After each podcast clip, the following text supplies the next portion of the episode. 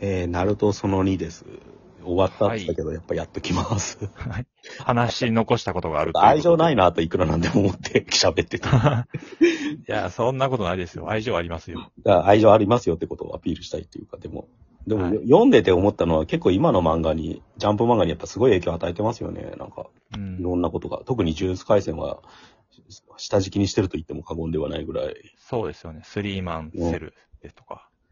同時になんかやっぱ本当サスケの系譜みたいのがあって、それの扱いにすげえ困ってるのが伝わってくるというか。うんうん、あとあれ、シャリンガンってあるじゃないですか。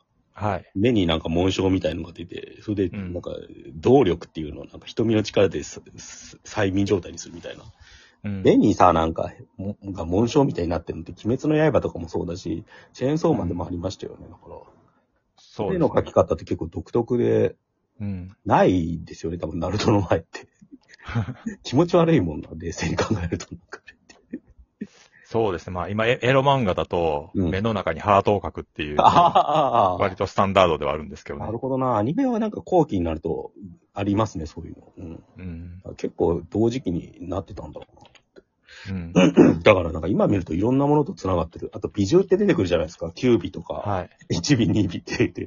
あれの、なんか猿のよ、その美獣が孫悟空って名前なんですよ。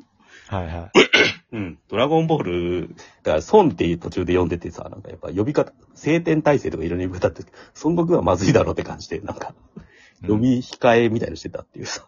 あと、キュービっていう最初から出てきてる敵がいるんだけど、うん、敵というか、なんか、ナルトの中にいる狐の化け物。あれが最後にクラマって名前だってことが明らかになるんですよね。はい。悠々白書オマージュかよって思って、なんか、うん、そう考えると、美獣ってやっぱなんか、ジャンプの象徴みたいなところもあるのかなって思ってさ。そういうのが多分入れ子構造にいっぱいになってて、明らかになんかその、それ以前の漫画とそれ以降の漫画をつなげて、はい、ジャンプの伝統の一柱みたいになってるような、この漫画って思って。それがなんか、この葉の、なんだっけ、ほかげになるみたいなやつとつながってるっていうかなると思う。でも、ビージー 他にそんな、主角、また旅。いっぱいいんで、なめくいそ、いそぶ、うん、国王、再建。長明、うん、牛鬼、クラマ。他ないでしょ、別に。ないですけど、悟空って多分、悠々白書入れときたかったみたいな。はい。はちびだけ仲いいんだよね。なんか、あラッパーのやつクイ、クイ、うん、なんかキラー B が出てきたあたりからもう結構、なんじゃこりゃって思い出したっていう。そうですね。完全にラップを舐めてるのがいいですね。だからなんか、節々に触れるとやっぱなんか言いたくなる漫画ですよ、これは。うんうん、まあ、俺はなんでその、先、うんね、言い忘れてたことが、言い逃したことがあって、はいはい、あの、えっ、ー、と、バイブルにいろんな人のやってるっていう、はいはい、結構影響を与えてるっていう中で、何でその話出したかっていうと、うん、あの、元乃木坂の生駒ちゃんが、ナルト大好きなんですよ。はいはい、で、バイブルって言ってて、うん、あの、ジャンプの番組、テレビ番組をやってたぐらいジャンプ好きで、ナルト好きなんですよね。はいはい、だから、ナルトは、すごくいいですよ、うん、大好きですよっていう話。ですね。生駒ちゃんが好きなんだから俺も好きですよ。ああ。いろんな人が好きって言ってますね、確かに。はい。山田孝之も好きって言ってますよ。あの世代直撃世代はみんな好きなんですよね。うん、大阪直美も好きみたいですよ。うん、なんか多分、うん、多分俺そこちょうど抜けてるからさ、なんか、抜けてるってかほとんど同世代だから作者が。うん、影響の感じがよくわかんないですよね。うん。でもなんかちょっと抜けてるって言えば、その、やっぱり岸本先生を語る上で、ナルトもそうですけど、サムライエイトも語った方がいいと思うんですけど、サムライエイトを、まあ、あの、本当に大爆死したと言われている、うん、はい、あの、まあ、打ち切りなんだろうなっていう、うん、結構少ない、あの、話数で終わってしまった、岸本先生の新作、まあ、作画は別の元アシス、はい、元アシスタントがやってたんですけど、うん、でそれを連載前に、うん、その件に関して、小田栄一郎先生と語り合ってる、うんはいはいえー、記事がありまして、そこで、うん、あの、小田栄一郎さんに、あの、漫画舐めてないみたいなことで説教されるくだりがあるんですよ。ちょ、ちょ、それを、ちょっと、ちょっと読みたいんですけど、うんえー、司会者がいよいよ岸本先生の新連載が始まりますね。小田、何週書くの？岸本、どれくらいかな？小田、それ舐めてない？岸本、いや、そんなこと全然なくて、かっこ笑い。小田、そういう意味じゃなくて、じゅうごねんも連載してたんだから短期集中連載くらい余裕でしょって周囲の人たちも岸本さんもちょっと舐めてるんじゃないけど今から始める連載は想像のじゅうばいくらいの辛さがあると思うな。ああ。週刊連載を舐めてんのかって話か、それって。でそれに対して木本先生が、確かに週刊連載から少し離れてたし、感覚がなまっているっていうのはあるのかもしれないな。で、小田先生が、しかもナルトが本編が終わってみんなが期待して待っている新連載、絶対手を抜けないじゃん。今日の、そうだね。ちょっとこう、最初生きってたのが、だんだんこう落ちていくみたいな。あで、で、木本先生が、なんかこの感じがなんで面白いかっていうと、連載の前のなんかのコメントで、うん、サムライエイト、あの、順当にいけば、ナルトを超える作品になるはずです、みたいなことを言ってるんですよ。うん、それすごい、あの、不可視があった、かつ、なんか駅の駅張りの広告とか、結構大々的にやってたっていうのもあったから、はいはい、まあ話題になったっていう。うん、だからその辺も、俺は魅力だと思うんですけどね。ああ。うん。人柄いい、いいですよね。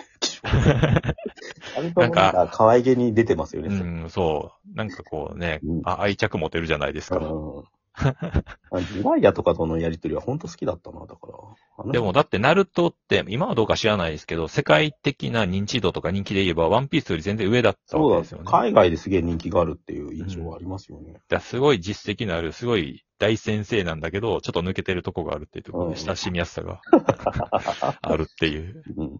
うん、ナルトは好きなとこ言うと、影分身がやっぱ面白いですよね。そうですね。分身の術を主人公が割と必殺技の一つみたいな感じでやるのって、なかなかなかったですもんね。そうね、敵の技ですよね、分身って、うんで。しかもそれの使い方がすごい、なんか合理的というか、ナルトってそんなに頭良くないから一つのことにしか集中できないんですよね、なんか。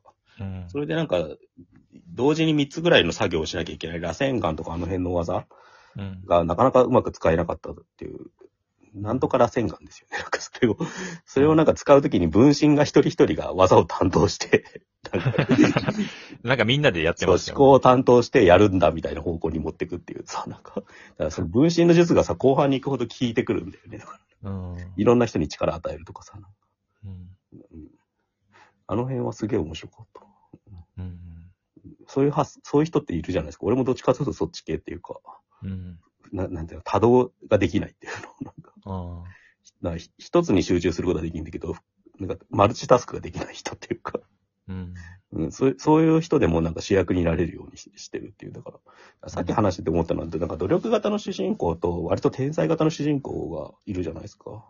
はい、ナルトって。まず、それナルトと先に分かれてて、で天才型のガーラとかあっちがいて、で、ロックリーとかナルトはその努力型みたいになってて、うんで、なんか、だから本当はロックとかも、ね、生、うん、えなきゃいけないんだけどって感じで。うん、だナルトが割とその努力型プラス血縁、血清遺伝子型っていうのなんか、うん、血統型の主人公としてなってっちゃったことによって、すごく強くなりすぎちゃった感じがありますよね、後半に行くと。可愛げがなくなっていくっていうか、それに伴って。そうですね。まあ、結構だから、バトル漫画とかジャンプ漫画の、なんか、うんなんかこ、そっから抜け出せないっていうのがあるんですけど、うん、なんか、何も持ってないってなってたのに、途中から、結局、血筋によって力を与えられたみたいな話になるっていう。うん、なんかと、友達多いやつが強いみたいな価値観があるじゃないですか、この作品のベースに。なんか、うん。うん。だから、サスケが一人で全部背負い込もうとするのに対して、ナルトはなんかいろ、みんなでやろうとするみたいな。うん。うん、あの辺もなんかね、正しいんだけど、ちょっとムカつくなって感じがあって。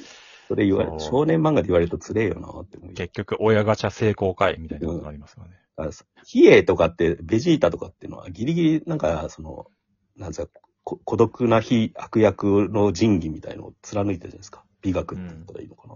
うんうん、それが最後まであったから、あの二人って人気キャラになってるんだけど、なんか、サスケがちょっとぼやけちゃってるのは、うん、なんか、ナルトの持ってる友達多いやつが正しいっていう哲学に飲み込まれちゃった感があるからなんだろうなって思いましたね。うん、多分それはあんまり本人の中になかったのかなっていうところ。うん、本当だったら多分あれサスケってなんかもうちょいつなんていうの辛い死に方するかなんかあそこから去るかみたいな書き方しないといけないのかなと思ってて結構。いやだからナルトってその辺の善悪感情というかめちゃめちゃなんでだってオロチのマールもなんか仲間になって終わったじゃないですか最後。うん。うん、まあ多分そういうのを出しちゃいけないんだっていう主張が作品のテーマとしてあったから。うんうん、そ, そっちに行ったんだろうけど、うん、なんか大人の目から見るとやっぱそこら辺は限界あるなって見えちゃうっていう。そうですね。うん、感じかな。そうですね。うん、さあのスピンオフは読んでるんですか？えー、なんかサスケのやつと温泉のやつはちらほら読んでて、ボルトは途中まで読んで、うん、読まなくなってるって。そうですね、ボルト、まあ、ジャンプラでやってるやつは俺も読んでるから、うんうんうん、なんか全然違和感なくて、前もから言ってると思うんですけど、岸本先生が書いたとしか思えないですよね。ああ、だからなん、なんでしょうね、すごく個性的な絵なんだろうけど、うん、模倣しやすいっていうか、うんうん、個性的でうまい絵なんだけど、なんか割とコピーが効くっていうのが面白いですよね。うん、逆に小田栄一郎の絵とか、なんか久保太斗の絵とかって、できそうでできないっていうか。フォロワーがいないじゃないですか、うん、あの辺って。そうですね。いや、小田先生の絵は、あの、マガジンのワンピースと言われた、はい、別物です。作品がありましたけど。はい、エアリーテイルとかあの辺でしょ。はい。あれはなんか似てるとは言えない、やっぱり、もう今や。あ、どうですか。あ、まあ今のね、のはちょっと違いますね。うん、今はもう完璧ワンアンドオンリーだから、なんか、うんうん、最初はその篠原健太先生先生がサンタっていう漫画をジャンプで連載したんですよ、一番最初。それ結構ワンピースの影響を感じましたけどね。絵は、絵は覚えて、覚えてないけど。なるほど。うん、ありました。なんかできそうでできないんですよね、だからワンピース。うん。そうですね。それから言うとなんかナルトってやっぱ型があるんだろうなって思う。うん。ずっとこれをやっていくことはできるんだろうけど、でもさっきの話のサムライエイトの後どうするんだろうねってのはあるよね。そうですね。俺はあの、あの、殺し屋の漫画書いてほしいんですけどね。マリオだっけな。なんか、前読み切り書いてたんですけど、それやりたいってずっと言ってるから、そっちをなんか、普通に、木本先生作画で、うん、もちろん話も考えて、一人でやってほしいですけどね。青年誌はありだよね、だから。うん、やってほしい。ですかね。そんな感じですかね。じゃあ、今回こそ本当に終わりで。はい。また来週。はい、また来週。